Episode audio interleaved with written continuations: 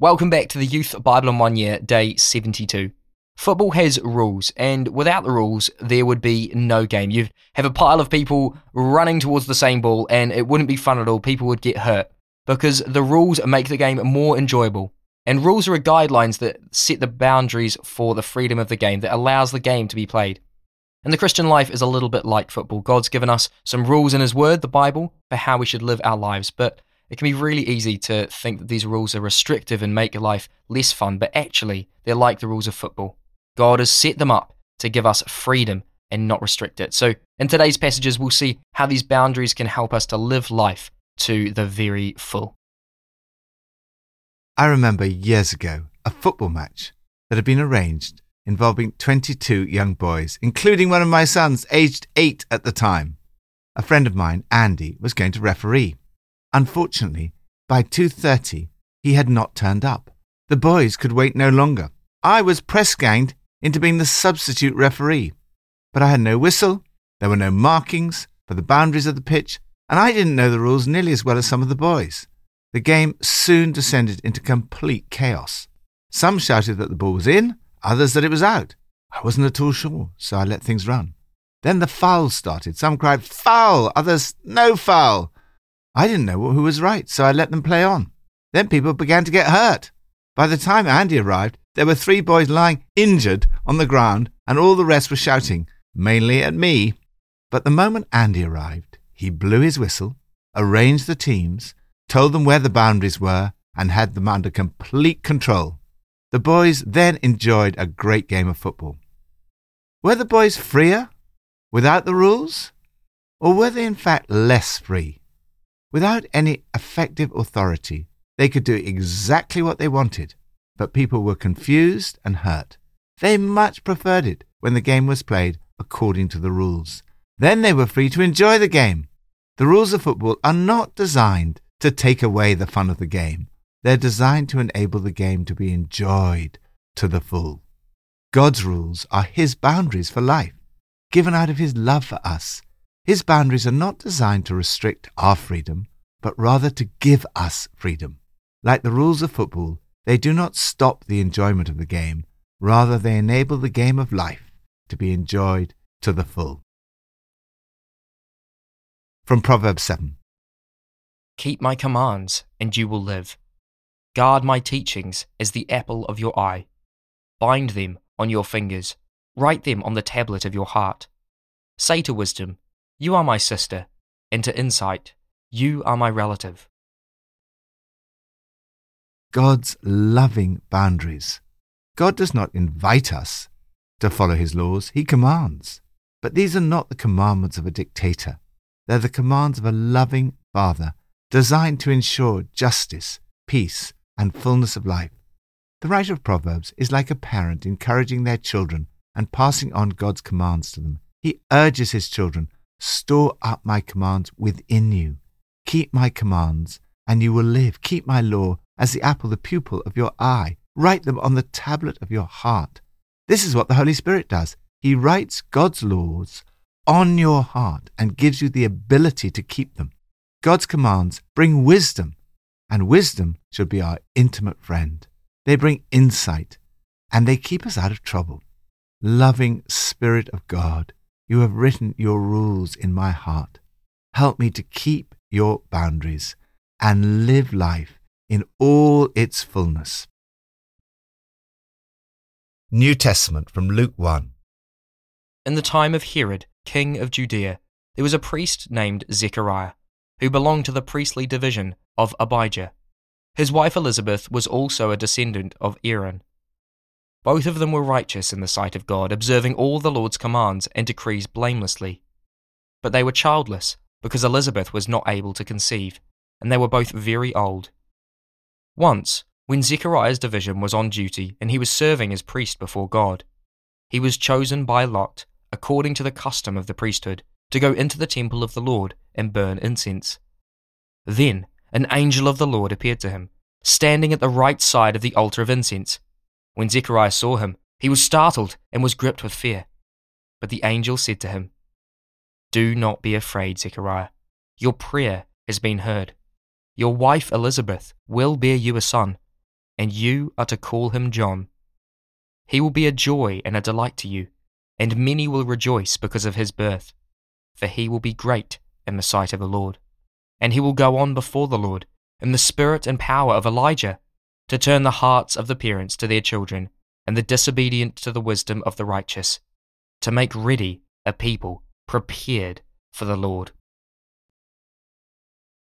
The example of others. One of the things that has helped me most in my life is the inspiring example of others. Sometimes it's been older people who, like Zechariah and Elizabeth, have lived their life walking blamelessly in all the commandments and requirements of the law. Other times it's been young people who, like John the Baptist, had been filled with the Holy Spirit and power. Anyone at any age can be an inspiring example. Luke was an educated man, a historian, and traditionally thought to have been a doctor. He was the only Gentile in an all Jewish cast of New Testament writers. This is the first volume of his two volume work, Luke Acts. Luke had made a careful investigation of the events surrounding Jesus. He wrote an account based on eyewitnesses so that you may know the certainty of the things you've been taught. You can have a certain confidence about the life, death, and resurrection of Jesus. He starts his account with the birth of John the Baptist. In particular, he begins with John's parents, Zechariah and Elizabeth. Both of them were righteous in the sight of God, observing all the Lord's commands and decrees blamelessly. It's worth noting in passing that there's absolutely no suggestion that Elizabeth was barren because of some sin in their lives. Quite the contrary. Finally, their prayer was heard. When we pray, God hears more than we say, answers more than we ask, gives more than we imagine, in His own time and in His own way. They waited a long time for their prayer to be answered. If God makes you wait, you're in good company. God granted their request for a child who brought them joy and delight. God gave Zechariah a vision of what would happen. John the Baptist was filled with the Holy Spirit even before he was born. He was to turn the hearts of the parents to their children and the disobedient to the wisdom of the righteous. God's desire is to set the world back to the wise ways of living and away from the chaos that comes from disobeying his commands. Jesus is the one who makes this possible. John the Baptist came to prepare the way for Jesus. Thank you, Lord, for the inspiring examples from the Bible and in society today of those who live within your boundaries. Lord, transform our society, restore marriage and good parenting. Fill me today with the Holy Spirit. Old Testament from Leviticus 26 and 27. These are the commands the Lord gave Moses at Mount Sinai for the Israelites. The blessing of boundaries. God loves you. He does not want you to get hurt and mess up your life and the lives of other people. That's why He gives you His instruction manual and warns of the danger of living outside His loving boundaries. The last verse of Leviticus summarizes what the whole book is about. These are the commandments that God gave to Moses on Mount Sinai for the people of Israel. His boundaries were intended to bring blessing. Today's passage describes the disastrous results when God's people will not listen to him and carry out all these commands. If you reject my decrees and abhor my laws and fail to carry out all my commands and so violate my covenant, then I'll do this to you. We see the chaotic world that results from stubborn pride. The relationship with God is broken. Prayers do not get through. God says, I will make the sky above you like iron. Disobedience is draining. Your strength will be spent in vain. However successful you are materially, it does not satisfy. You will eat, but you will not be satisfied. These are described literally as the curses of disobedience. God gives every possible opportunity to repent. He puts all kinds of obstacles in our way to persuade us to turn back to Him. In His faithfulness, and in spite of continual rejection, God is always ready to receive us back if we confess and humble ourselves. This all points forward to Jesus. The sad thing about all these commands is that no one is able to keep them. It's clear in these verses that God knows that the people will break them and bring all these curses upon themselves. Yet, that is not the end of the story. God promises that even then he will act to save and redeem his people. Ultimately, God did this by taking the curses of the law upon himself. It's only as we see the background to all this that we understand quite how amazing the cross is and how much Jesus took upon himself by becoming a curse for us and the extraordinary blessing of being justified by faith and receiving the promise of the Spirit. God's Holy Spirit changes us as He writes His boundaries on the tablets of our hearts. As Paul says, live by the Spirit, and you will not gratify the desires of the flesh.